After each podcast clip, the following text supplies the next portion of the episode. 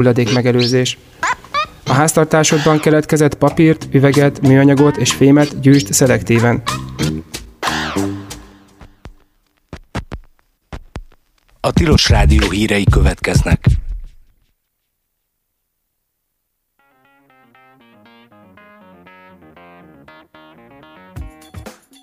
Elhunyt Jenei Zoltán, aki korszakos jelentőségű zeneszerző és tanár volt. Az évek óta tapasztalható új szerzői kirajzásnak a hátterében épp az ő módszere van. Így búcsúzik tőle a jelenkor folyóiratban tanítványa Balog Máté. 1995-ben Jenei Zoltán lett a Zenakadémia zeneszerzés tanszékének vezetője. A zeneszerzés oktatása eladdig osztályokban folyt, egy-egy mester egy teljes évfolyamot oktatott. A hallgatók saját kompozícióikat és stílus gyakorlataikat is egymás előtt vitatták meg a mesterükkel szemináriumi szituációban. Jenei első intézkedései közé tartozott, hogy angol száz mintára individualizálta ezeket az órákat. Ezután mester és tanítvány kettesben ültek face-to-face. Pontosan látta, hogy nem minden hallgató egyívású. Más és más tanártípusokra van szükségük ahhoz, hogy képesek legyenek zenei gondolatcsíráikból stabil hangépületeket formázni. Alig, hanem az ország egyik legműveltebb embere volt, széleskörű zenei, irodalmi, képzőművészeti, történelmi és filozófiai ismeretei mellett legalább hét nyelven beszélt, köztük ógörölül. Szellemi hátizsákját mégsem arisztokratikus fölénnyel viselte, épp úgy szívesen szólt hozzá fiatal kollégái popzenei munkáihoz, mint az angol foci bajnokság aktuális fordulópontjának meglepetés eredményeihez. Két utolsó munkája az elmúlás elkerülhetetlen bizonyosságának aprópójából született, Rajk László, illetve Kurtág Márta emlékének ajánlva. Jenei Zoltán Kossuth zeneszerző, a Zeneakadémia professzor meritusa, a Széchenyi Irodalmi és Művészeti Akadémia elnökségi tagja, az új zenei stúdió egyik alapítója, 77 éves volt. 7000 évvel ezelőtti emberi jelenlétről tanúskodó leleteket találtak a közelmúltban, a 13. kerületben a Dózsa György út mellett egy telken, ahol régészeti megfigyelést végeztek a Budapesti Történeti Múzeum szakemberei. Egy víznyerő gödör ideglenesen kiszáradt mederébe ástak be, ahol több deszkára emlékeztető fadarab őrződött meg. A faanyag, amíg napjainkban is nedves közeg miatt viszonylag épségben maradt fenn, így azon további természettudományos mérések, például C14-es szénizotópos kormeghatározás és faév vizsgálat is elvégezhető. A ritka leletről további vizsgálatok fogják eldönteni, hogy emberi kéz által megmunkált tárgyak, vagy csak természetes uszadékfák. Csőtalpas edénytöredékek és összetartozó szarvasmarha csigolyák is napvilágra kerültek az egyik gödörből. Bár a Dózsa György út napjainkban viszonylag távol esik a folyótól, a korábban több ágon nagy ártérrel folyó Duna birodalma volt ez a rész is, ahonnan nagy áradások alkalmával embernek, állatnak menekülnie kellett. Ezért itt is, mint a Dunapartján számos helyen, az évezredeken át egymást követő régészeti kultúrák nyomait találhatják meg a régészek. Olvasható a Régészet Budapesten oldalon.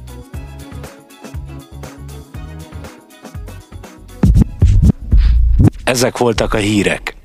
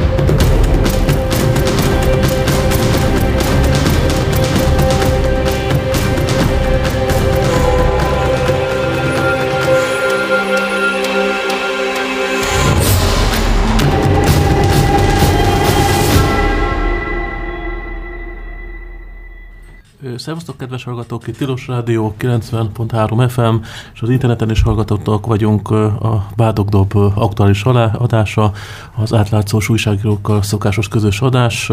A stúdióba a vendégeink, vagyis hát inkább a műsorkészítő társaink Tóth Balázs, Szubor Zalán és Rutai Lili. Most Lilivel kellett volna kezdenem elnézést, de így volt felsorolva, ezt a Tamás így küldte hát nekem. És hát a témák, amiket hoztatok, a önkormányzati átláthatósági minimum, önkormányzati választásokon tapasztalt csalások és gyanús esetek, és az Orbán kormány családpolitikája, ezt a néhány témát hoztátok most, és hát amit én mondjuk hiányolok a bár mondjuk az önkormányzati átláthatósághoz mindenképpen kapcsolódik a általuk feltárt SMS módosítás, amit Zuglóban próbáltak elkövetni, nem tudom, hogy arról lesz majd szó, hogy e, ezt... Horváth úrnak a... Igen, igen, igen. Aha, igen, igen, igen. Na, és hát köszönjük, akkor sziasztok, akkor üdvözlök benneteket. Hello. Ki kezd? Ne, jöttök kezdjen. Lili? Nem. nem? Jó, Balázs szerintem kezdjél te. Te már rutinos, te úgy látom, te vagy a legrutinosabb, mert te voltál itt legtöbbször velünk itt a stúdióban. Igen, talán igen, én is azt hiszem, ha már nem hallgatok én sem minden adást, megmondom őszintén, mindenre nincs idő. Hát ugye Szerintem elég nagy hírt is kapott egyébként az, hogy az, ami az, ami az én témám, ez, az, ez a minimum nevű ö, projekt, ami ugye a Transparency International, K-Monitor és az átlátszó közös projektje. Most már elég hosszú időre e, nyúlik vissza, ami ugye arról szól, hogy a önkormányzatoknak egyrészt a működése, a testületi működése és a gazdálkodása e, az a törvényi minimumnál azáltal megköveteltnél lényegesen átláthatóbb legyen és ugye ezzel kapcsolatban van, egy, van egy ilyen minimum javaslata a, a három szervezetnek, amely egyrészt egy rendelettervezet, ami most még egyébként formálódik, tehát végleges alakja még nincsen, illetve ehhez egy magyarázat, illetve készülne majd egy mondjuk így felhasználó, felhasználói kézikönyv is, ami egyrészt egy IT útmutatás, hogy a valahogy felhasználó barátan hogyan tudják azokat az adatokat, amiket mi javaslunk közzétenni, azokat felhasználó barátan ö, könnyen kezelhetően közzétenni, illetve egy, egy ilyen mondjuk útmutatása arra vonatkozóan is, hogy technikailag egyébként hogyan kell megvalósítani azt, hogy egy önkormányzat az ténylegesen átláthatóan a polgárok számára megismerhetően, könnyebben, hozzáférhetően működjön, és ugye ma én legalábbis amennyi időm volt, a, ránéztem a hírekre, és ugye ma a, az első közgyűlésem mint a budapesti közgyűlésen az erre vonatkozó javaslatot el is fogadták. Ha jól láttam, akkor aki szavazott, az mindenki meg is szavazta. De ez nem csak fő, a fővárosról szól. Most pontos számot nem tudok mondani, de több tucat önkormányzat jelezte már azt, hogy ezt a minimumprogramot megvalósítani hajlandó ami gyakorlatilag azt jelenti, hogy egy, hogy egy rendeletet kell megalkotni és elfogadni, illetve ennek végrehajtása érdekében ugye azokat a technikai lépéseket megtenni egy önkormányzatban, ami, ami működőképessé teszi majd az, az, az, az adott rendeletet. Nem tudom, hogy a hallgatók mennyit tudnak arra, hogy egyáltalán miért van erre szükség, vagy hogy hogy néz ki az átláthatóság, úgy általában ennek a szabályozását, tehát erről lehetne beszélni valószínűleg 500 órát is, de nagyon röviden egyébként el tudom mondani azt, hogyha az érdekes lehet. Igen, érdekes lehet mindenképpen. Hogy, hát hogy, nyilván, még én is most hallok először erről. Na hát akkor, a... akkor, akkor, nem volt jó a promóció, vagy keveset olvasol. Olvasok és sokat, csak meg a saját területem, ahol folyamatosan olvasok ugye, ugye azt azért szerintem elég sokan tudják, hogy, hogy viszonylag sok pert kell azért lefolytatni Magyarországon, hogy bizonyos közérdekű adatokat megismerjünk. És aztán a perek végén meg az derül ki, hogy a bíróságok jellemzően jól döntenek, nem csak a rendes bíróság, tehát nem csak mondjuk egy fővárosi törvényszék, vagy egy ítélőtábla, vagy adott esetben a kúria, hanem még az alkotmánybíróság is. Tehát amiről azt, azt szoktuk gondolni, hogy egyébként nem egy alapjogpárti gyakorlatot folytat.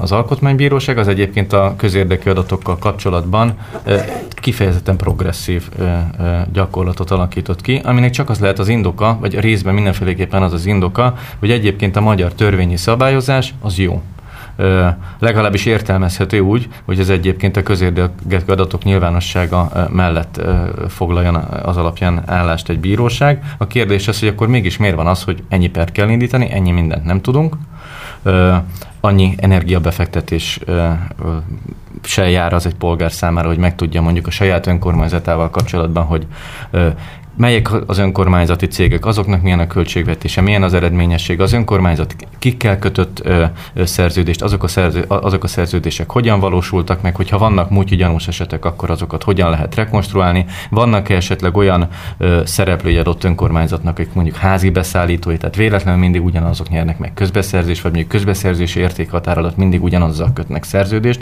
Tehát egy csomó olyan információt egyébként meg nem tudunk, vagy hogyha meg szeretnénk tudni, akkor nagyon nehéz ezeket ö, ö, megtudni, amit egyébként a magyar jogszabályok és a bíróság gyakorlat alapján könnyen meg kellene, hogy, hogy, hogy, hogy ismerjünk. És ez, ez a minimum program az arról szól, hogy mit kell ahhoz minimálisan megtenni egy önkormányzaton belül annak érdekében, hogy ezek a törvényi és egyébként mondom főszabály szerint és nagy vonalakban kifejezetten európai összehasonlításban is progresszív törvényi szabályok a gyakorlatban ö, úgy érvényesüljenek, hogy, ö, hogy hogy könnyen, hatékonyan, nem perrel, nem az igazságszolgáltatás terve, terhelve, nem ö, ö, ügyvédi munkát igénybe véve, és azzal mondjuk csomó pénzt ö, kifizetve, és mondjuk nem két évig ö, tartva tudjunk meg olyan alapvető adatokat, ö, mondjuk, mint most mondok egy példát, csak hogy az aktuális, ö, talán tegnapi hír, hogy a hosszú katintekáig, ha minden igaz, akkor ugye ingyen ö, ö, használták a, a, a, az, az, az, az, az, az, az újonnan.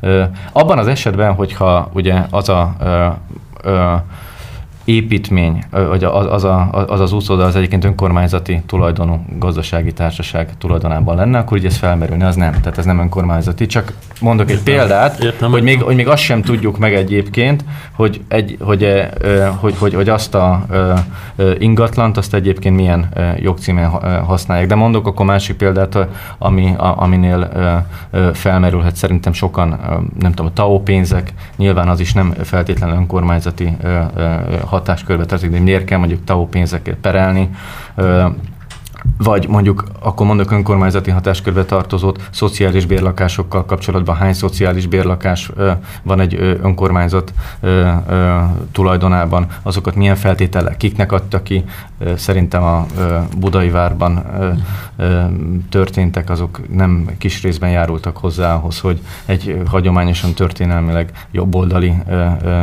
válasz önkormányzatnál végül is elbukott most a kormánypárt, vagy mondjuk a önkormányzati parkolási társaságok, Lász Zugló, vagy pedig a, a, vagy pedig a 9. kerületi botrány önkormányzati kompetencia. Mindezekhez ugye, hát nem tudom, hogyha mondjuk valaki végigkövette az, hogy Barani Kriszta, meg a 444 az egyébként mekkora munkát tett bele abba, nem tudom hány éven keresztül, hogy rekonstruálható le, lehessen az, hogy mi történt a 9. kerületben, akkor, akkor abból világos, hogy azért itt van valami probléma a, a közérdekű adatok nyilvánosságával, az önkormányzatok működésének átláthatóságával. De hát ez nem véletlen, hát ez, ez, nem, ez, ez nyilván nem véletlen, ez nyilván nem véletlen. Persze, hát ez... Hát most, hogyha még illetékmentesek is ugye ők vezetek ezekbe a perekbe, de azért ügyvédi költség őket is terheli, szóval, és nem sajnálják a végsőig elmenni. Én is voltam ilyen kiadási Így, perekbe, emlékszem. Ugyanúgy ez az ismerős számomra is azok a, az ügyvédi gárda, akik ezeket viszik, ezeket a pereket, mert mindig ugyanazokkal az arcokkal találkoztok. Így, ahogy, így, és, így, ahogy, ahogy ugye a személyiségi perekben a, a, a, a médiánál, vagy a sajtóperekben, ugyanúgy a közérdekű perekben. És akkor emlékszem, hogy egyszer volt egy olyan, hogy ilyen egyszerű dolog miatt nem adtak itt tök egyértelmű és közérdekű adatot, mert a újságíró per, igényelte, és utána és indexként indítottuk a pert. De indexes újságíró indexes fejlécként Aha. igényelte, és akkor ők, és akkor azt nem az igényelte a pert, mint aki, nem az igényelte, az nem az, igen, igen, igen, igen, és azóta igen. most mindig kap egy meghatalmazást, ilyen, mint munkavállaló az adott újságíró, hogy adatot igényel. Például ez így tudtuk kikerülni, és nem, én nem is értettem is, hogy ez miért volt olyan szükség, mert egy tökre ilyen a Sziget Miklósi gyerekbeáltalmazásos ügyben a fegyelmi jegyzőkönyvet próbáltunk kérni, hogy egyáltalán indult a fegyelmi eljárás, Aha. hogy ezt miért kellett annyira védeni. Hát és nagyon sokszor, nagyon sokszor az van a végén, az eljárás végén szerintem, hogy legalábbis amiket én is indítok, hogy amit utána megtudunk, hogy ezt miért kellett titkolni, azt én sem tudom.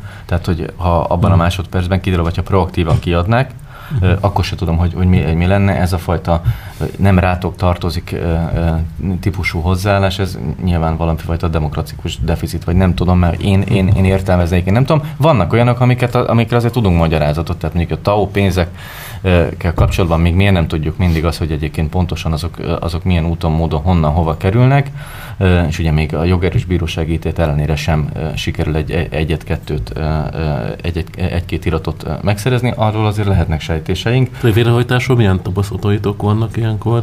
Hát ugye a, a közérdekű adatoknál azért annyiból szerencsés a helyzet, ugye, hogy ez egy BTK-s büntető törvénykönyvben foglalt tényállás. Tehát ugye nem csak arról van szó, hogy, hogy, hogy, hogy, hogy polgári végrehajtást lehet indítani, hanem, hanem, hanem, hát, hanem, hanem büntető feljelentést is lehet tenni egy a közérdekű adattal vissza. Tudom, emlékszem, az egyetemre pont most vittem be egyetemre. Bocsánat, ez a telefonon be, be Igen. jelzett le. Egyetemre pont azt az ügyeteket, ami az MTV nálott feljelentett tettek ismeretetes ellen, hogy nem adtak az mtv az adatokat, és akkor rákenték az egészet egy olyan kollégára, aki már nem dolgozott ott. Ez így van, és egyébként és megrovás lett a vége. Igen, és meg is, megrovás is kapott. Akkor megrovás kapott, igen, igen. Tehát a, a, a szankció az ügyészi megrovás lett abban az ügyben.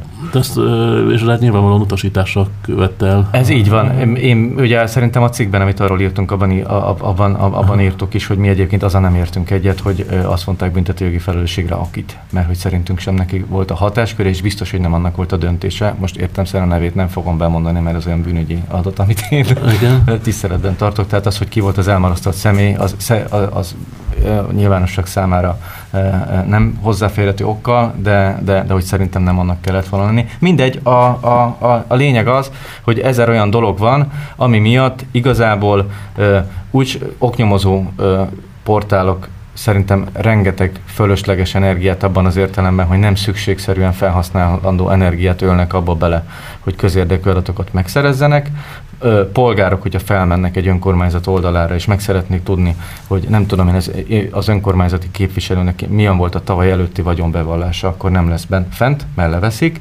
Hogyha meg szeretnék tudni, hogy mely cégek azok, akik az önkormányzat tulajdonában vannak, milyen ö, hányaddal, annak kik a vezető tisztségviselői, adott esetben azoknak milyenek a vagyoni viszonyai, akkor erről nem fognak tudni. Hogyha meg szeretném tudni azt, hogy nem tudom, a következő ö, önkormányzati képviselőtestületülésen milyen napirendek lesznek, miről fognak szavazni, és azokat egyébként azokra milyen döntés született. Vagy nem találom meg mindenhol, vagy biztos, hogy nehezen fogom megtalálni. Tehát csomó olyan technikai dolog van, ami egyébként ma, bocsánat, ezzel a hülye fordulatért az internet korában, de tényleg, tehát ugye, hogy, hogy a civil szervezetektől elvárunk olyan átláthatóságot, hogy gyakorlatilag nincs olyan információ, amit nem lehet megtudni egy, egy, egy, egy jól működés átlátható civil szervezetről. Minimum azt a fajta, de annál nyilván nagyobb átláthatóságot várnánk el egy önkormányzattól, amely egyrészt közhatalmat gyakorol, másrészt pedig közpénzt használ fel, és gyakorlatilag erről szól ez, az, ez a minimum program, hogy a képviselőtestületi működés, a közérdekű adatigénylés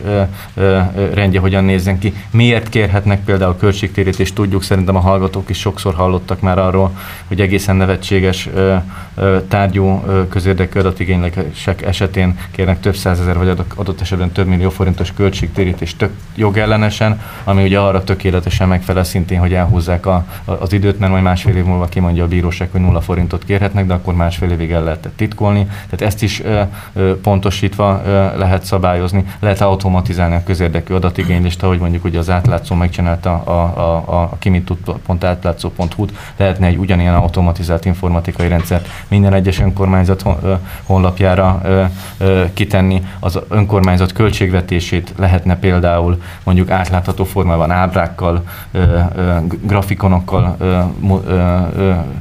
megismertetni a polgárokkal, hogy nem tudom én, közút fenntartásra, rendfenntartásra, költségvetési szervekre, oktatásra, egészségügyre mennyit költenek abszolút értékben és arányban, ez hogyan változott mondjuk idődimenzióban, abból mondjuk lát, le lehetne vonni olyan következtetés, hogy az új képviselőtestületnek mondjuk a politikai preferenciái, azok ténylegesen tükröződnek-e a, a, a, a, a, a, az önkormányzati költségvetés felhasználásában, vagy, vagy sem. Tehát Tehát Mennyire ezer ilyen dolog. Késő, mekkora fogadókészség most erre? Én, én, én azt érzem, tehát azt látom, ha jól tudom, most körülbelül 200 darab önkormány, bocsánat, 200 önkormányzati képviselő jelezte azt, hogy, hogy, hogy nyitott erre, akik nem mindegyik más-más önkormányzatnál vannak a kollégáim megfednének, megfednének ezért, de nem tudom a pontos számot, de hogy több tucat önkormányzat az, aki most nyitott arra, hogy ezt, elfog, hogy, hogy ezt elfogadja, és várják is tőlünk a javaslatot. Nézem, még dolgozunk, tehát még nincs végleges verzió, már egy elég jó, tehát norma szöveggé és, és indokolással ellátott tervezet van. A, a mi saját magunknak szabott határidőnk szerint ennek a hónapnak a végére el kell készülni egy teljes komplett anyagnak, amit nyilván nem csak az önkormányzatoknak fogunk elküldeni, hanem publikálni is fog a három szervezet közösen, és akkor természetesen mindenki, aki egyébként ezt azt gondolja, hogy, hogy emellett elkötelezett, akkor, akkor, ezt, akkor ezt használhatja. Természetesen ez egy javaslat, tehát lehet azon módosítani a helyi viszonyokhoz igazodva, ami alapján persze majd lehet egy szép listát is készíteni hogy melyek azok az önkormányzatok, amelyek a törvényi minimumnál nagyobb átláthatóságot, vagy mondjuk polgárbarátabb szabályozást fogadtak el, melyek azok, amelyek nem. Nem ami egyébként címet osztogatni, hogy az átlátható önkormányzat. Így, hát igen, ugye, ahogy most ment, hogy a szabad városok, uh, akkor lehet átlátható önkormányzat, és hát ugye hallottuk, hogy most, ha jól tudom, Bájer Zsolt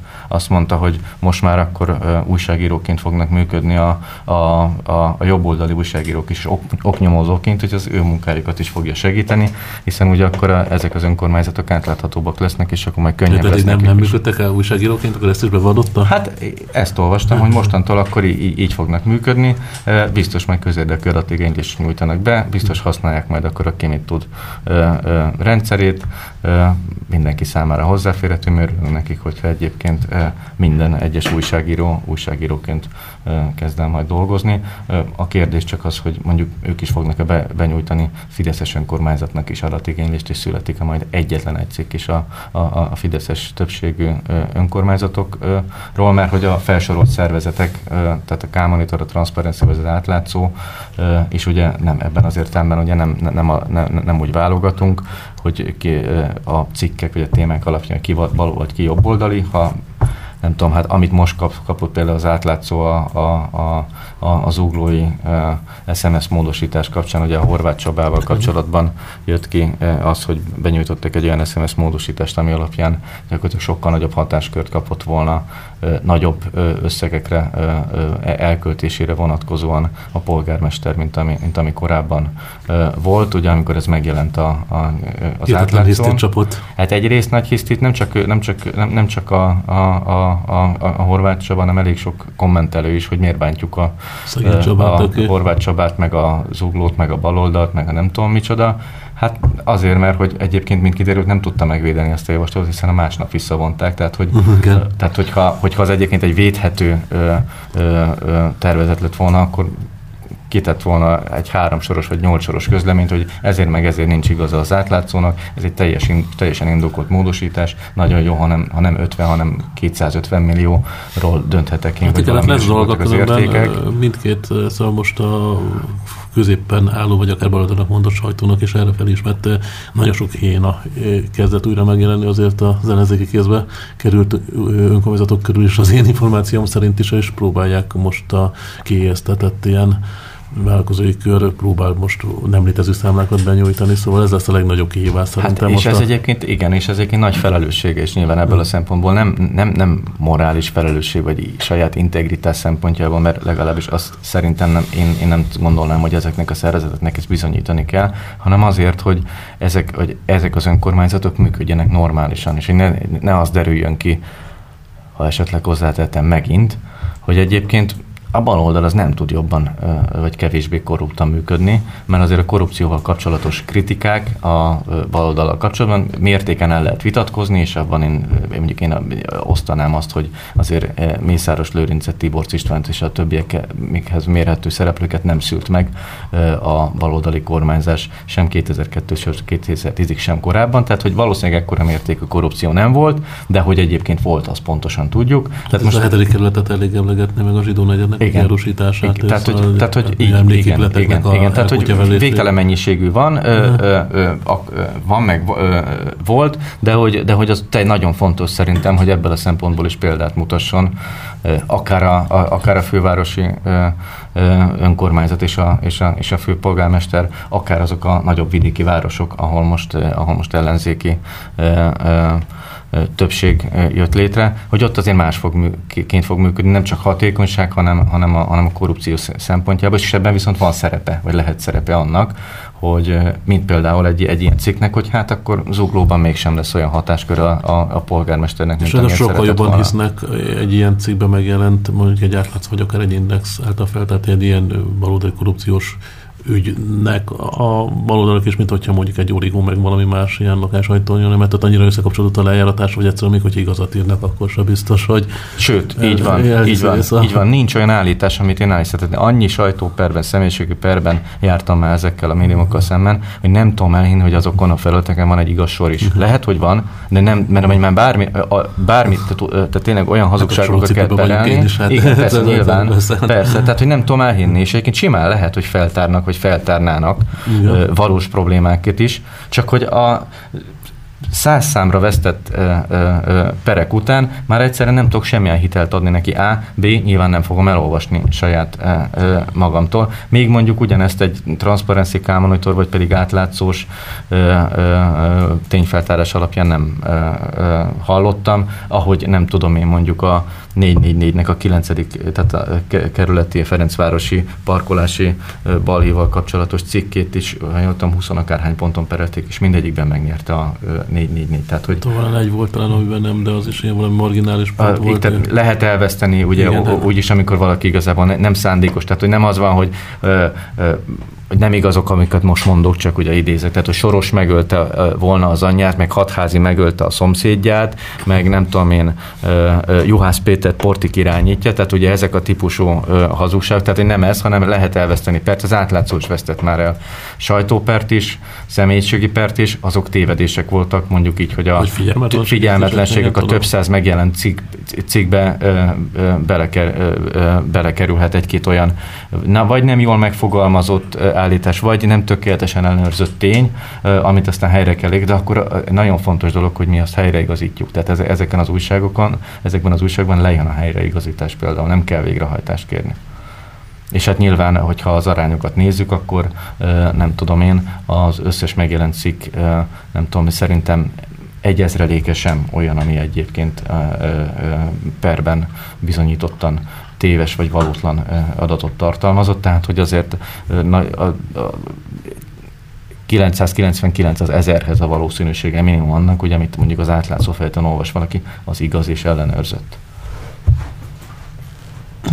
Van még ez hozzá, vagy később is be lehet így kapcsolódni, akkor Hát ha esetleg is van, vagy hogyha jön valami kérdés, akkor szívesen, de hogy így végig nem mondanám a, a, a, annyit az olvasóknak, vagy a hallgatóknak, hogyha, hogyha erről többet akarnak tudni, akkor az átlátszó Monitor és a Transparency felete mindenhol meg, megtalálják az ezzel kapcsolatos részletesebb ö, ö, ö, elemzést is, meg a, a rendeltest, mondjuk három-négy héten belül pedig kint kellene az egész szövegnek, és akkor bízom benne, hogy utána majd egyébként az önkormányzatok ténylegesen hogyha elfogadják a, ezeket a rendeleteket, akkor, akkor majd bebizonyítják, hogy lehet ezt azért egy kicsit barátiabban a polgárokat, az újságírókat és az igazságszolgáltatást nem fölöslegesen terhelve gazdálkodni, vagy használni a közérdekű adatokat. Nekem egy olyan kérdésem lenne a témában, hogy ugye nemrég, egy, már, hát már nem annyira nemrég, már pár éve bevezették azt a szabályozást, hogy a milyen közszervek kérhetnek pénzt azért, Igen. hogy valamilyen közérdekű adatot a újságíró rendelkezésére bocsássanak. Ez mekkora problémákat okoz mostában, illetve lehet ezzel ellen valamit tenni? Tehát amikor azt mondják, hogy egy oldalnak a kinyomtatásáért kérnek milliókat, akkor lehet-e emiatt mondjuk pert indítani, vagy lehet-e ezt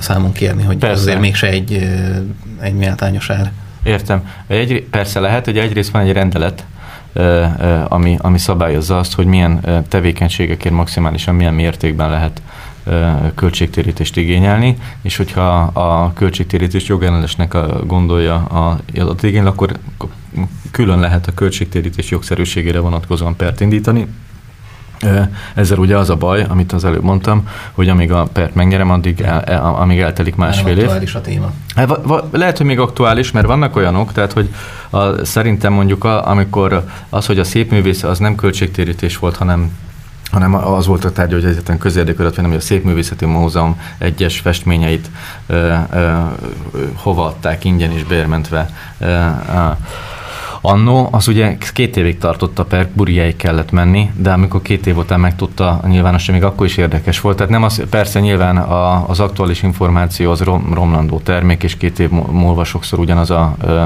ö, botrány már nem érdekes, mert volt 523 másik. Ö, de, de mondom, ön, önmagában arra is vonatkozna ez a, ez a minimum rendelet, hogy szabályozza az, hogy például mekkora mennyiségű munkaóra az a minimális, ami után egyáltalán lehet például költségtérítést igényelni. A, rend, a, általán a rendelet, ami, ami, tehát ami nem az önkormányzati rendelet, hanem a kormányrendelet, az négy órában szabályozza ezt, de például teljesen nyilvánvaló, hogy ez változik mondjuk egy fővárosi önkormányzatnál az aránytalan munkateher, ami a fogalmat használ a jogszabály, ez biztos, hogy nem négy óra lesz. Ezzel szemben el tudom képzelni azt, hogy mondjuk egy 225 lelkes községnél az önkormányzati hivatalnak egy négy órás munka mennyiséget meghaladó másolás, az egyébként már ténylegesen aránytalan munkater, mert kettő darab administratív munkatársuk van, meg mondjuk nem ugyanaz a másoló kapacitása, meg a szkenner kapacitása egy, fő, egy fővárosnak, mint egy, mint, egy, mint egy vidéki kis településnek. Tehát, hogy éppen ezért kell ebben is egy fajta rugalmasságnak lenni, hogy ezt a helyi viszonyokhoz igazítsák. Ugye ezekkel kapcsolatban is szokott még nagyon érdekes dolog lenni. Mit tudom, kifizetjük a pénzt, és akkor utána meg adnak olyan formátumban adatot, ami például vagy olvashatatlan, vagy, vagy pedig elemezhetetlen, mert mondjuk megcsinálják Excel táblában, aztán azt kinyomtatják, és aztán visszaszkenelik, hogy nehogy már egyébként tudjuk az Excelben az, azonnal összeadni a 2500 sort. Tehát például erre is van javaslat ebben a minimum renden. Hogyha kiadnak adatot, akkor azt egyébként feldolgozható formában XML-ben adják, és akkor Excelben lehessen ezeket elemezni, és ne fénykép formátumban, vagy pedig, vagy pedig, vagy pedig PDF formátumban. Sokkal, hát meg eleve sokszor ezek megvannak, mondom, tehát pontosan tudjuk, hogy az történik, hogy az Excel-t kinyomtatják, azt a kinyomtatott ö, ö, papírt utána visszateszik a fénymásolóba, azt lefénymásolják, vagy ö, beszkennelik, és akkor ezt a szkennelt PDF-et küldik el, ami nyilván össze-vissza ö, van egyébként a, a, a, a lapon is, de mi a lényeg, ugye, hogy újra be kell ütni az összes adatot, ahhoz, hogy egyébként azok elemezhetőek legyenek. Ez például egy minimum elvárás lenne, hogy ilyenkor elemezhető formában adják ki ezeket az adatokat. Az MTV-nak volt az a trükkje, hogy ümleszve kiszórta az összes szerződését, tegelés nélkül a hónapra, és próbáljon az ember abból bármit is ki kibányászni, úgy, hogy úgy, hogy ráadásul nem lehetett a PDF-be se keresni. Nem kereshető PDF-ben, így van, pontosan, Igen. erről van szó. Tehát, hogy ezek ilyen nagyon egyszerű dolgok, amik, amik tényleg a, csak arra szolgálnak, hogy az, ami mondjuk 14 kattintással érhető el majd honlapon, az egy vagy két kattintással legyen elérhető, és az, ami, és, és, és az, amit egyébként elő lehet állítani olyan formában, amit két másodperc alatt tudok elemezni, arra, arra, arra ne kelljen adott mert három hetet eltölteni, és speciális szoftvereket, meg programokat igény igénybe venni, hogy adott esetben a, a, a, a, a nem olvasható táblázatokat elemezhető és olvasható formátumban alakítsák át, ami nem tudom, több tíz vagy százezer forintba került. Ezek tényleg nagyon egyszerű dolgok, igazából a rossz indulat elleni, nem tudom én, ilyen gyógyszerek vagy receptek ezek, amelyek szerintem tényleg, hogyha valaki nem e, e, e, ebbe az irányba nem megy el, akkor annak nem nagyon lehet más az indoka mint az egyébként, hogy nem szeretné, hogy átlátható legyen a, a, a saját működése, ami azért még mindig gyanús. Itt egy nagyon jó trükket találkoztam én is egy adatkiadási perrel kapcsolatban. Az egyik ilyen zolai építőipari cégnek az egyik nagy állami beruházásával kapcsolatban kértünk adatokat, és akkor ők kértek szakértőt arra, hogy ez közérdekű adat-e vagy nem, és valahogy megbíztak, nem tudom, a BM-én valakit, aki köze nem volt ez az egészhez, valami professzorokat, hogy ezzel számolják, és akkor kiszámoltak 960 millió forint szakértői díjat, Aha. és a, a szakvéleménynek a 90%-a az volt, hogy a peresi iratok be voltak szkennelve hogy mondja, hogy mi, mi, aha, ez, mi aha. a per, és akkor hát, nyilván ezen nagyon ki voltunk kadó, és akkor végül is uh, itt azt leszállították, azt hiszem 30 ezer forintra, vagy 50 ezer forintra. De mondom, ilyenekkel, hogy így próbálják egy a, a újságot, meg a lapot így el lehet adanítani, szóval nagyon kreatívak, és semmi pénzt nem használ, nem sajnálnak szinte arra, hogy ilyen És meg is előgezt, előlegezték volna ezt, vagy azt hiszem meg is előlegezték azt hiszem ezt a szakértőt. Igen? Persze. Az szép, az az nice. nice. igen, szóval hihetetlen, hogy, hogy mikkel, milyen trükkökkel nem próbálkoznak. Na, Mili nem nagyon szóltál még, akkor, akkor mi a te témád? Jöjjek a saját témámmal? Persze, gyere, mert Jó, szuper. Tele Nekem a témám szintén egy átlátszós cikk volt, vagy hát ez egy átlátszó cikk volt, az Orbán kormány családpolitikáját vizsgáltam meg, három szempontból elsősorban, az első az az autóvásárlási támogatás, a második a jelzálog hitelelengedés, és a harmadik pedig a bölcsödei helyek bővítése. Elsősorban így a plakátok és a hirdetések mögé akartam benézni, Facebook csoportok segítségével, ahol nagyon sok nagycsaládos szülő nagyon sokat segített abban, hogy hol keressek információt, és hogy milyen információkat keressek. Az első az autóvásárlási támogatás, ezt július óta lehet igénybe venni, 2,5 millió forint, vagy az autónak, autó árának az 50%-a. Ö, itt nagyon sok család abba a problémába ütközött, hogy a magyar államkincstárnak kell amúgy beadni az igénylést, és a legtöbben meg is kapják, vagy legalábbis én, amikor körbekérdeztem, nem hallottam negatív tapasztalatokról.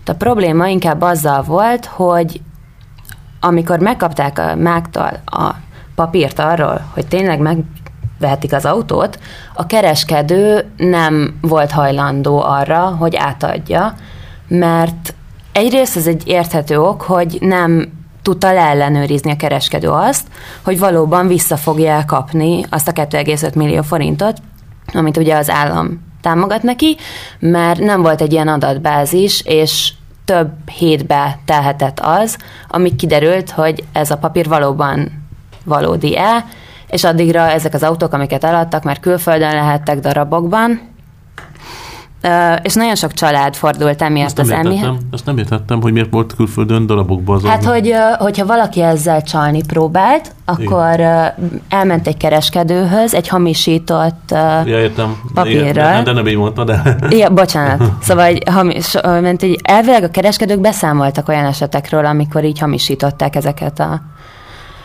Magyar Államkincstár által kiadott la, ö, engedélyeket, Ö, és sok család fordult emiatt az emihez, és néhány családnak segített, vagy hogy sok családnak segítettek.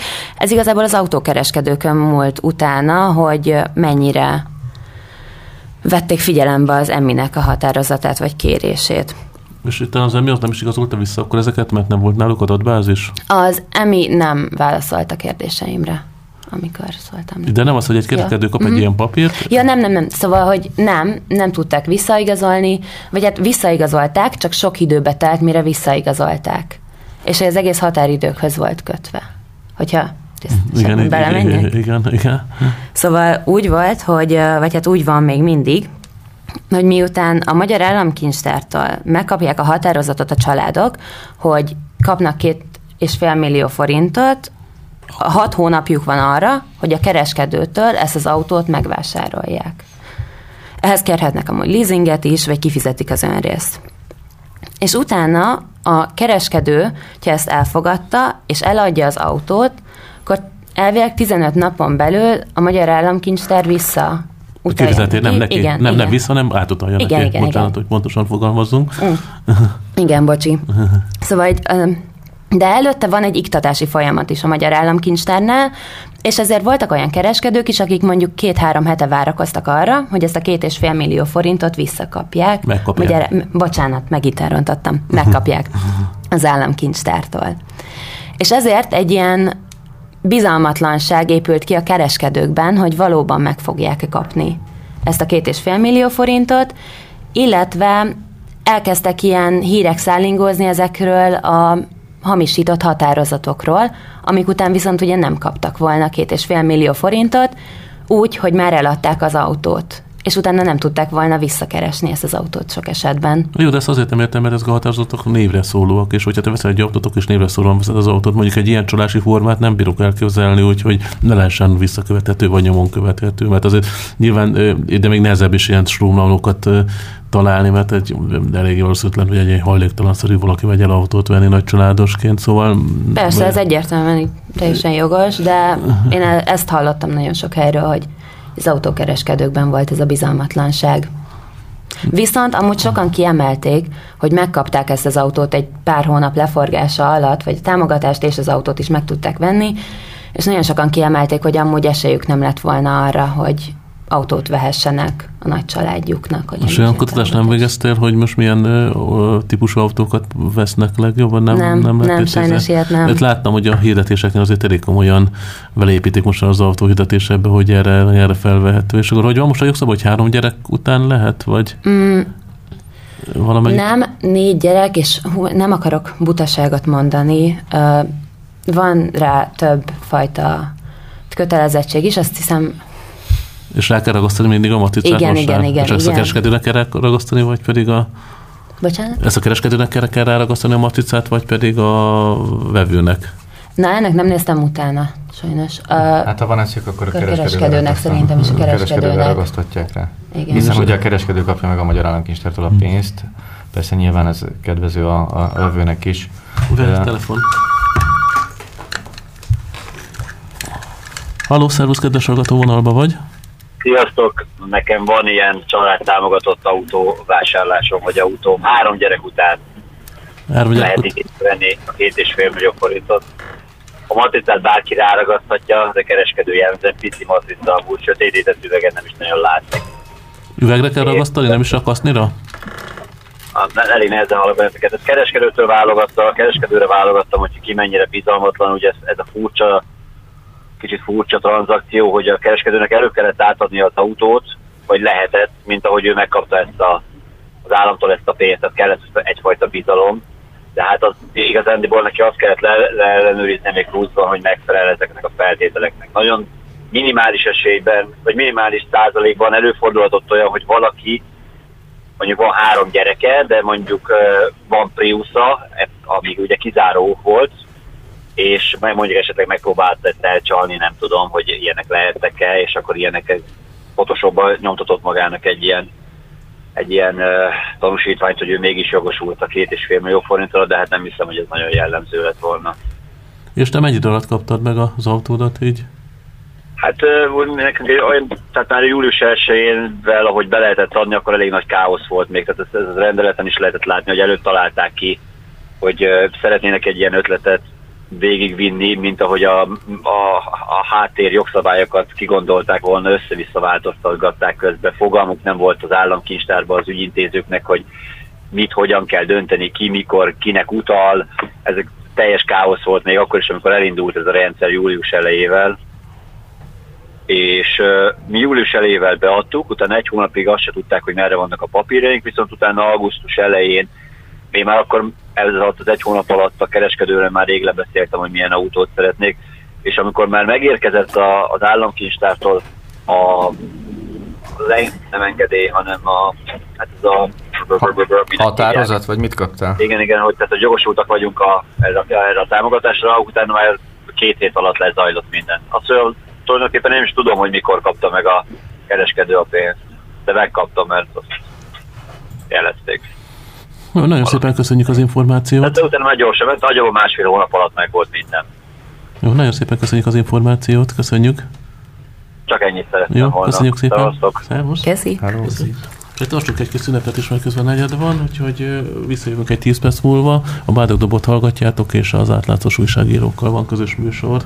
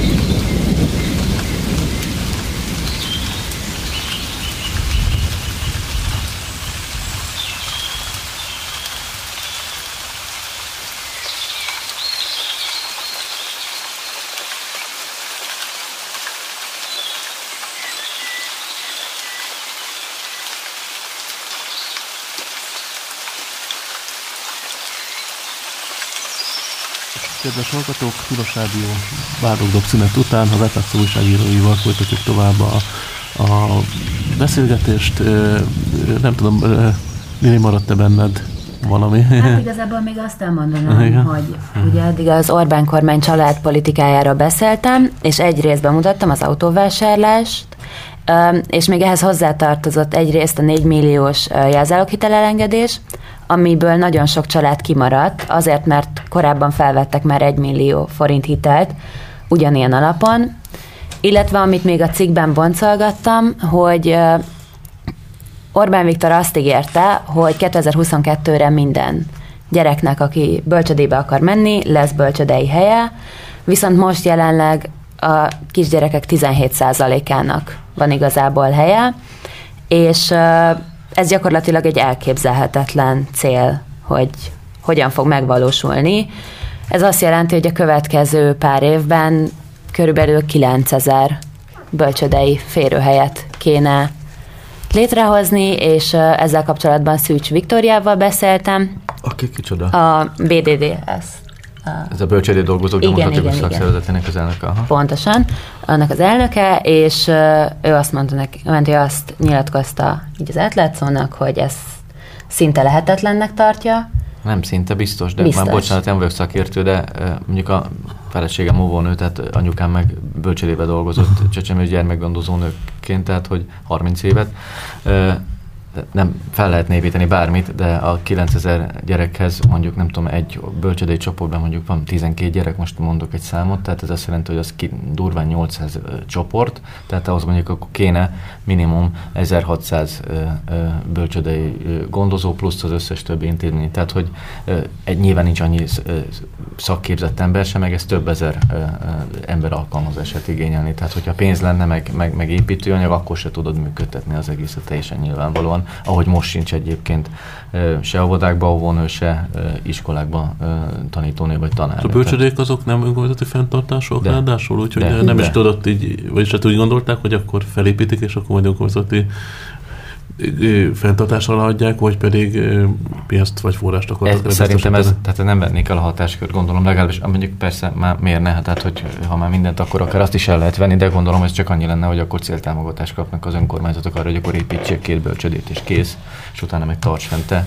De hogy tök mindegy, mert hogy mindegy, hogy mennyit épít fel, hogyha egy egyszerűen nem lesz vele gondozónő, akkor, a, a, akkor nem lesz, aki, aki, aki ezeket az intézeket működtesse. Pontosan, és ez is iszonyatosan nagy probléma, hogy most most a bölcsödei vagy pedagógusoknak például a fizetése is iszonyatosan alacsony, és nagyon sokaknak másod vagy harmadállást kell vállalnia mellé, és hát úgy nehéz a gyerekekkel nagyon jól bánni az óvodában, hogyha mellette még éjszakánként is dolgozol, hogy a saját gyerekeidnek jó legyen.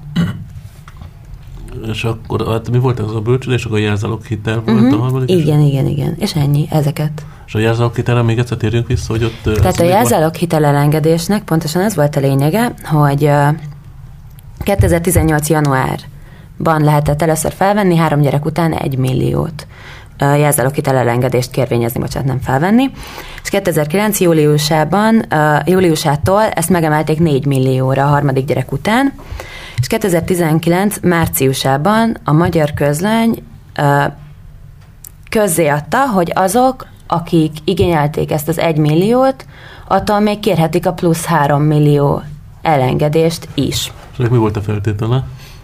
Nem volt feltétele, viszont májusában pontosítottak, hogy mégsem kérhetik ezt az elengedést, és körülbelül becslések, becslések szerint ezer család maradhatott ki ebből a plusz három millióból.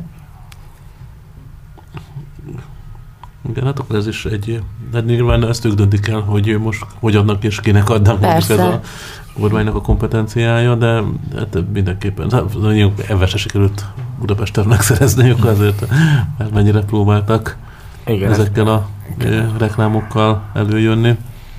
Bocsánat, csak egy kérdésem, mert egy mondhatod, hogy családpolitika, hogy nekem az, a, az egésszel az a bajom, már mint a, nem beszélt a kocsinál, mert jó, azt értem, hogy persze technikai problémák vannak abba, abból, ez technikai jellegű probléma, hogy ezért a mág határozat az valós vagy nem valós, meg hogy később utalnak pénzt, de hogy arról nincs, vagy, ne, vagy, vagy arról mit gondolsz te, mint aki foglalkozta ezzel, mert engem ez zavart, hogy, hogy rászorult, tehát hogy rászorultságtól függetlenül és autóértéktől függetlenül lehet ezt a támogatást felvenni, ha jól tudom. Tehát, hogy mind a kettő állítás igaz.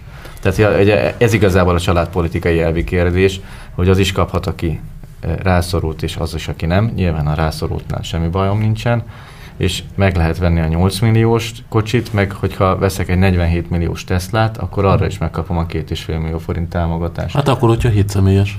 Így, de, de van, tehát hogy van. Van tehát a, a, a, a, a, 47, a, a 47 milliós az, az az egyébként 7 személyes, igen. 7 igen, igen, tehát, direkt igen. leúszott erre a, igen, igen, a igen, Tesla de, Persze. Hát nem, igen, igen, igen.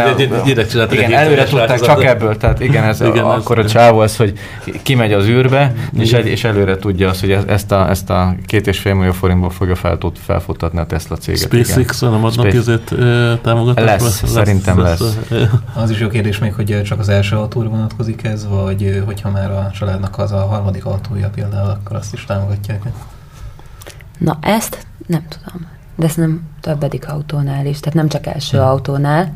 Viszont amúgy teljesen igaz. Egyáltalán nem rászorultsági alapon működik. Igen, hogy egyáltalán nem rászorultsági alap, sőt, ugye úgy van, hogy 2,5 millió, vagy pedig az 50%-a az autó értékének, és szerintem ezzel is nagyon sok embert kizárnak, meg azzal, hogy két és fél milliót nem minden család tud összegyűjteni, és ezért pont talán a leg és az ugyanúgy, hogy, hogy az a plafon a két és fél millió forint. Igen, igen plafon, az a plafon. És akkor, te veszel egy 3 millió forintos autót, akkor viszont 50 százalék? Akkor, akkor igen, igen, igen, akkor igen, más igen, igen, igen, akkor igen, igen, tehát nem ez, hogy két és fél forint. Hogy akkor igazából 5 millió forintos autót éri meg, akkor így, lenni. Igen, ami nagyjából egy ilyen Dacia Duster-nél más kategóriát nem nagyon tudnak ebbe szerintem. Az szerintem olcsóbb ennél. Olcsóbb, a Dacia hát, Duster szerintem szóval nincs hát, 5 millió forint. De hogy nem a 7 személyes, hát 4,5 milliók adnak ilyen alapváltót. Jó, mindegy, nem szóval vettem jó ideje. Dacia Duster, megmondom őszintén, utoljára talán két éve vettem Dacia Duster.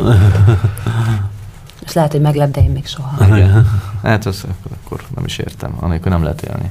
És sem mutattam be a vendégeket most a szünet után, Tóth Balázs, Zubor, Zalán és Rudai Lili. Hát Lilit előbb hallottuk meg Balást. Zalán tartozik még a témájával. Igen. A témám, amiről a Elletszóra írtam nemrég egy cikket, az a választási visszaélések, amik a mostani őszi önkormányzati választáson előfordultak. Ezt igazából két dolog miatt kezdtem el összeszedni. Egyrészt, mert valamennyire volt rálátásom a, arra, hogy hogyan zajlik a választás tisztaságának felügyelete, voltam szavazatszámláló.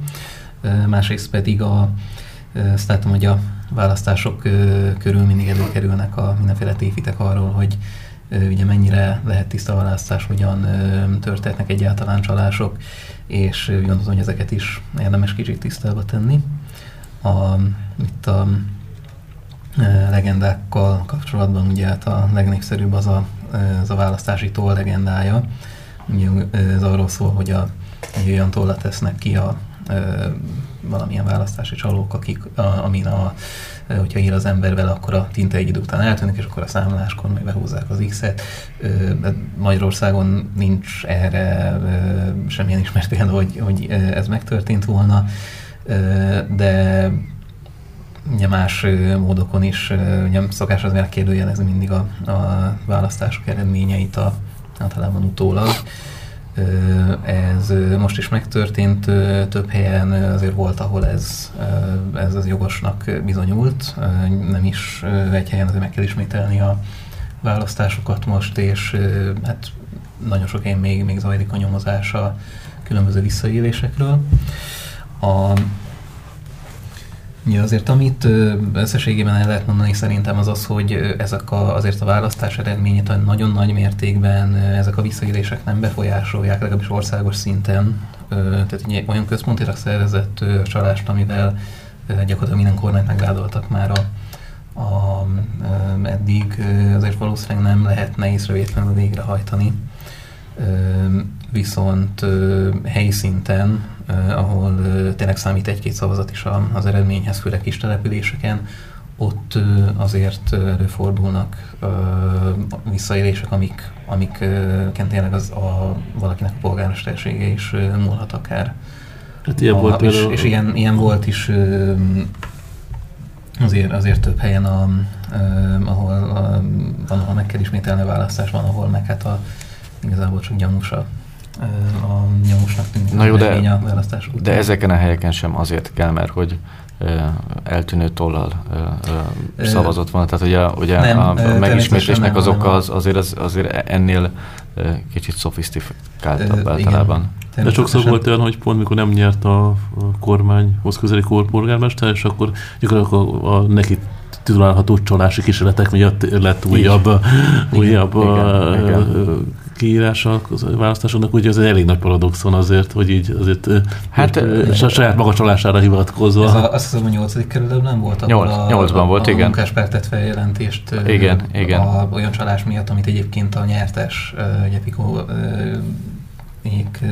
csapata jelentett hogy itt van, ami csalásgyanús dolog volt. Ja. Ugye ezek tipikusan, csak már nem tudom milyen visszaélés, mert én amiről hallottam, tehát ugye ezek a pénzért veszünk szavazatot, szervezeten utaztatjuk a...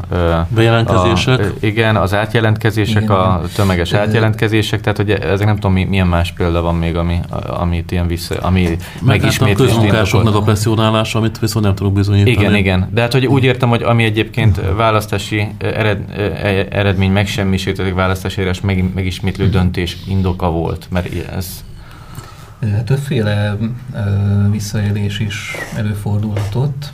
A, ezeket alapvetően én két felé bontanám. Az egyik az, az a fajta visszaélés, amit a szavazatszámlás során követnek el. Tulajdonképpen maguk a, a szavazás ellenőrzése, a szavazatok számlásával megbízott emberek. A másik csoportban pedig azok, amik a, amiket a, tulajdonképpen a választó helyiségén kívül követnek el, tehát ide tartozik a, a szavazatok számlála, a szavazatok megvásárlása, a láncszavazások, és szavazók bármilyen módon történő presszionálása. Most az első kategória, tehát az, amit a, szavazatszámláló követhet el. Magyarországon azért ez nem egy jellemző dolog. Van, vannak olyan országok, ahol tényleg gyakorlatilag meghamisítják a választás eredményét, tehát ezeket általában nem tekintik demokráciának.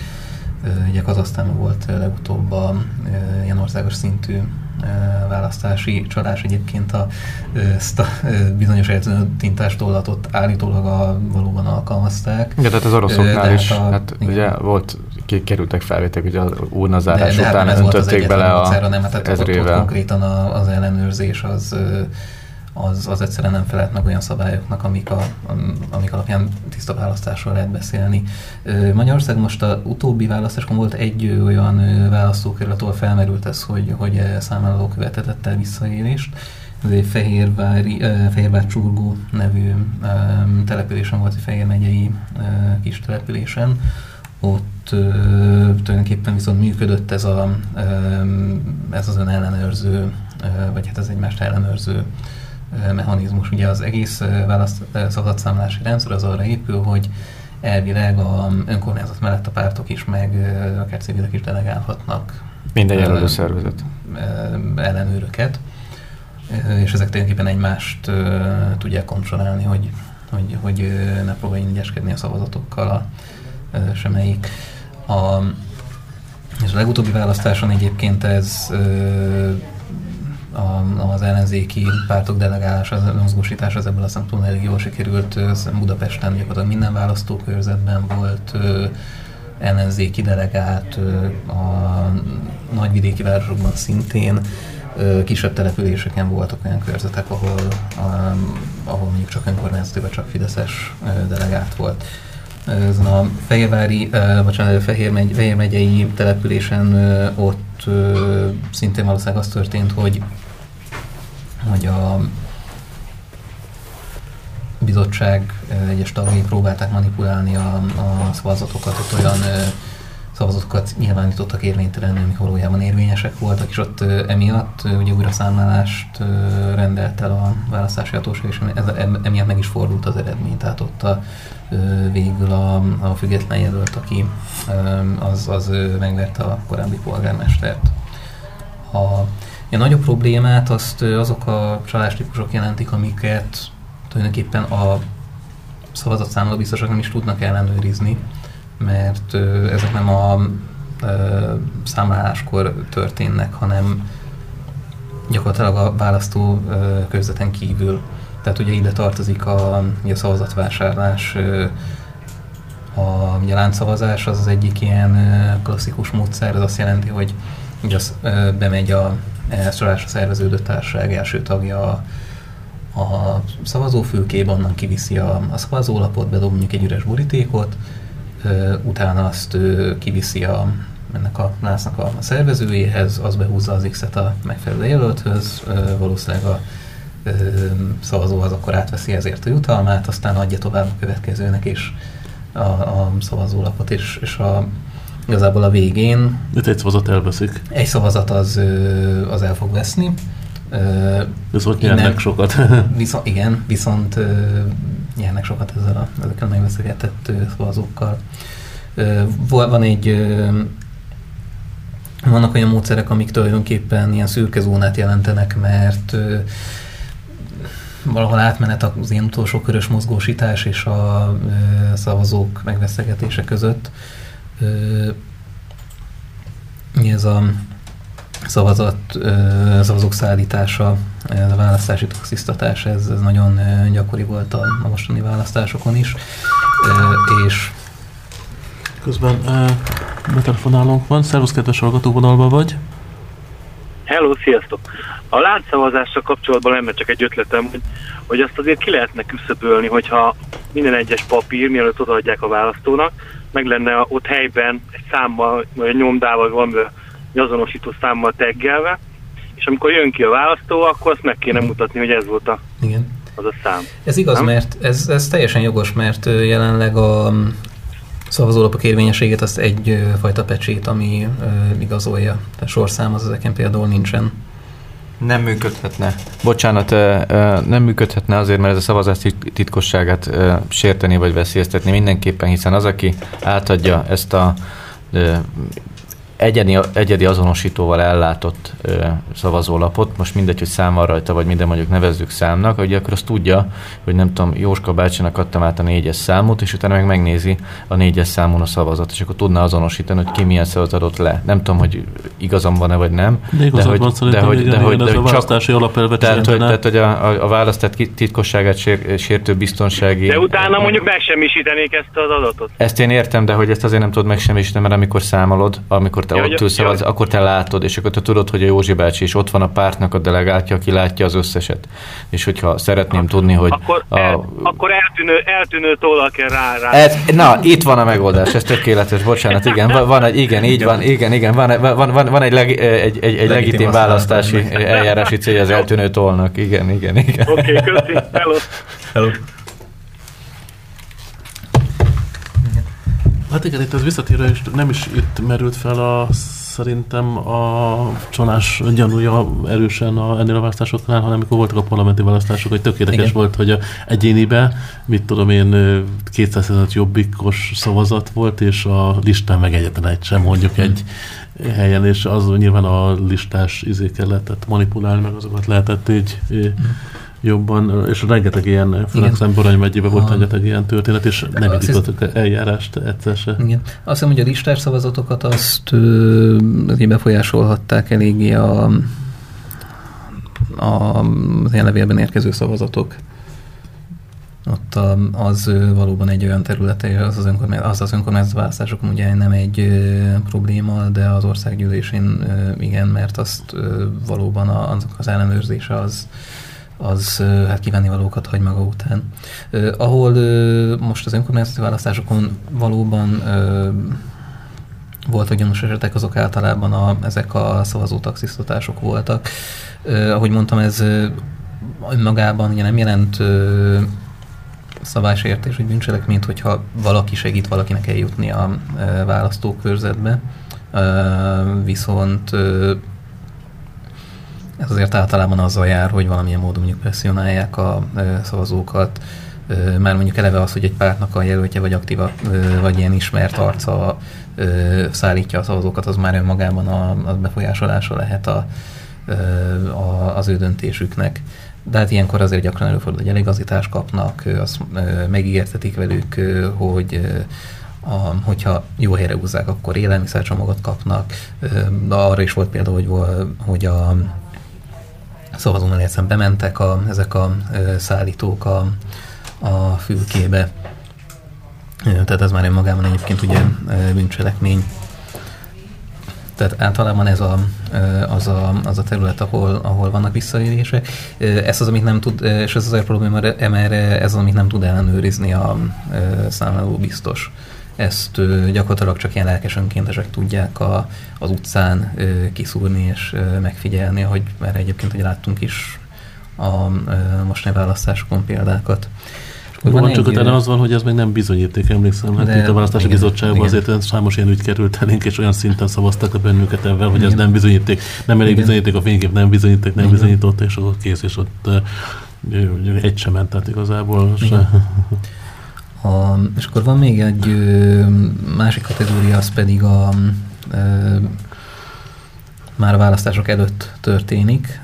Talán a mostani választásokor ez volt a leggyakoribb történet ez pedig a, ez a box turizmus, tehát ami tulajdonképpen a választói névjegyzék manipulálását jelenti, tehát az, hogy a, még a választások előtt olyan embereket jelentenek be lakosként a, egy településre, akik a, tulajdonképpen nem ö, ott élnek. Ezeket egyébként gyakran előfordult, hogy ilyen lakhatatlan, ilyen tető nélküli pajtákba ö, jelentették be őket ö, lakosként, Előfordult, hogy itt több tucat ember lakott elvileg egy lakásban. Persze ezek nem valós lakosok, hanem általában olyan emberek, akik ezért pénzt kaptak, hogy, hogy elmenjenek a valóba szavazni, és hát a, általában hát a ottani önkormányzat számára behúzzák az X-et.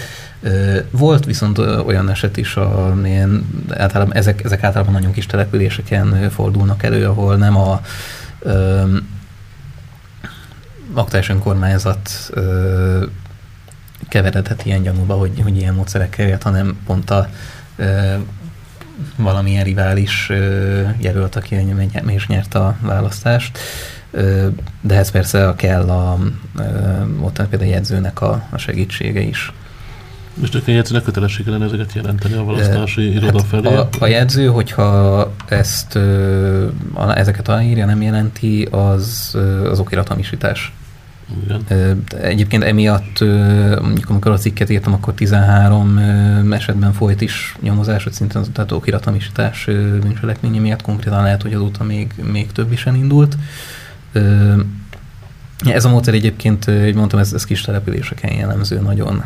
Ott, ott volt is feltétlenül... is volt Csengesi, vagy nem tudom valahol, de valami ilyen. ilyen... Ukrán határ közelében igen, igen. Ez, ez nagyon nagy üzemben ment, ott valami ilyen 400 fős településen, azt hiszem 200 embert, 200 ember úgy szavazott, hogy, hogy egyébként nem ott laktak. És ott volt is, hát ott és, ott, és, ott, és ott összeszólalkoztak a, a szavazók. Egyébként ott annyira nyíltan ment ez, hogy, hogy a RTL Klubnak erről, nyilá, erről beszélget, beszél több helyi, hogy tehát az, azt is tudta, tudni vélték, hogy me, mekkora a tarifa, hogy ki hány forintot kap egy szavazatért. Hát ez nem volt elég, azt hiszem bizonyíték az RTL klubos iradó. Igen, erre úgy emlékszem, hogy... Nem, ennek, ennek se lett aztán következménye igen, hát, um, Ez alapján büntető simán ítél. Tehát öt, öt, öt, öt érdektelen, egymást nem ismerő tanú vagy behangzó vallomása az Igen. elég lesz. Tehát, De hát a választás bizottság az nem bíróság, ezt már többször is megmondta nekünk a megmondták ott szemünkbe. Ezek egyébként a, az ilyen esetek a, valószínűleg egyébként nem feltétlenül párpolitikai érdekek szerint történnek, inkább ilyen egyéni, milyen helyi mutyikról szólnak ezek. Ilyen kis településeken adta fejlesztési pénzeknek a pláne ahol ezt, ezt meg lehet csinálni, a, annak azért nagy jelentősége van, és tulajdonképpen ez egy ilyen vállalkozás, ez egy megélhetési politikusok gyakorlatilag, akik a, a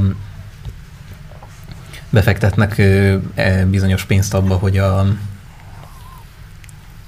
a, ezt a e, átjelentkezéses csalást megszervezzék, és onnantól kezdve a, e, valamennyi haszon, haszonunk ebből lesz, hogyha meg is nyerik a választást, és a, a ezzel a, a valamilyen közbeszerzést, ilyen kockázati befektetést tulajdonképpen. Igen, igen, igen. Hát a nyomózsákék is lehalolnak igazából, ez, ez is jelenti. És az a baj, bocsánat, hogy az a baj, hogy a magyar rendszer az megengedi azt, hogyha valakit egyszer bejuttatsz, az ott maradhat örökké. Tehát ugye, hogy a, nagyon, nagyon sok vidéki településen van az, hogy 15-20, akár 25 éve is ugyanaz a polgármester. Igen mert hogyha egyszer valakit megválasztottak, akkor ugye ott azért nem egy a dinamikus demokrácia, ami ugye általában Magyarország, de egy vidéki település, én tehát most nem mondom, hogy ahol én laktam például, ott szerintem 20 éve ugyanaz a polgármester, ö, és hát ez szerintem például egy alkotmányban szab, található szabályozási hiba. Tehát ki kellett volna zárni ezt. Tehát két ciklusnál többet valaki például polgármesterként ne, mert hogy ahol aztán igazán kisúr, vagy hűbér úr, hadúr és minden,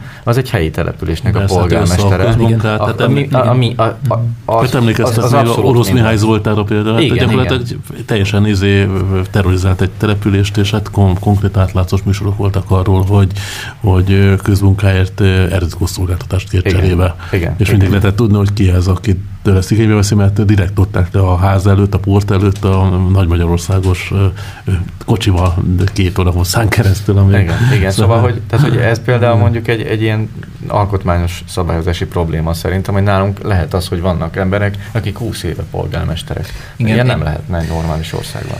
A, amiről beszéltünk, az a ukrán határ közelében, a Kispalád ö, település volt ott, ö, és egyébként ez volt a helyzet, hogy a legalább 20 éve volt már ugyanaz a polgármester.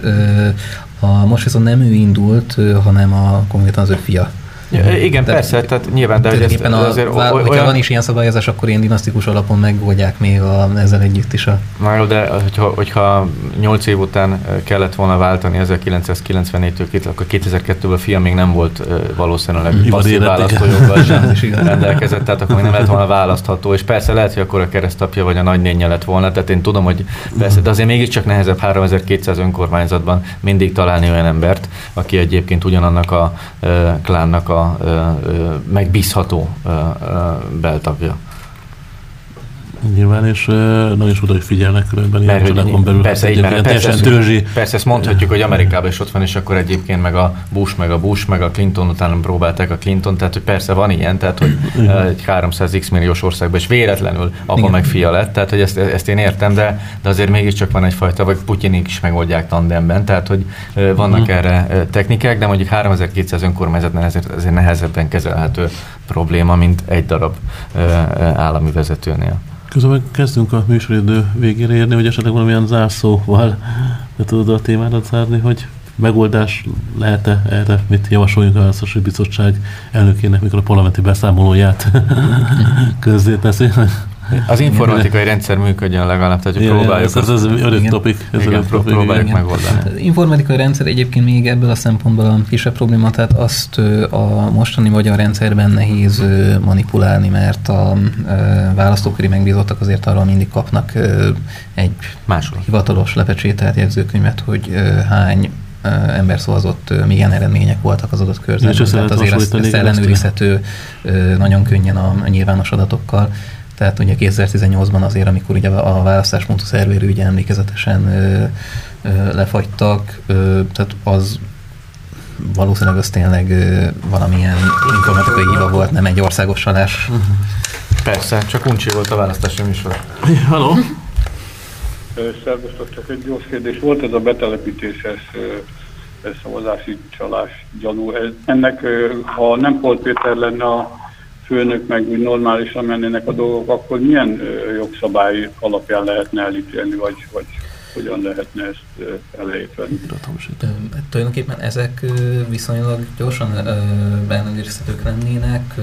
Nem reális egyszerűen az, hogy egy lakatatlan épületben hirtelen 20 család beköltözik, és persze, éppen persze, a szavazás... Hogy milyen jogszabály alapján? Közokoriat hamisítás. Tehát ez a tulajdonképpen a választói névjegyzék meghamisítása az, hogy egy fiktív, fiktív okay. lakosokat jelentenek be. Hát e- egyrészt, ez, e- e- bocsánat, egy két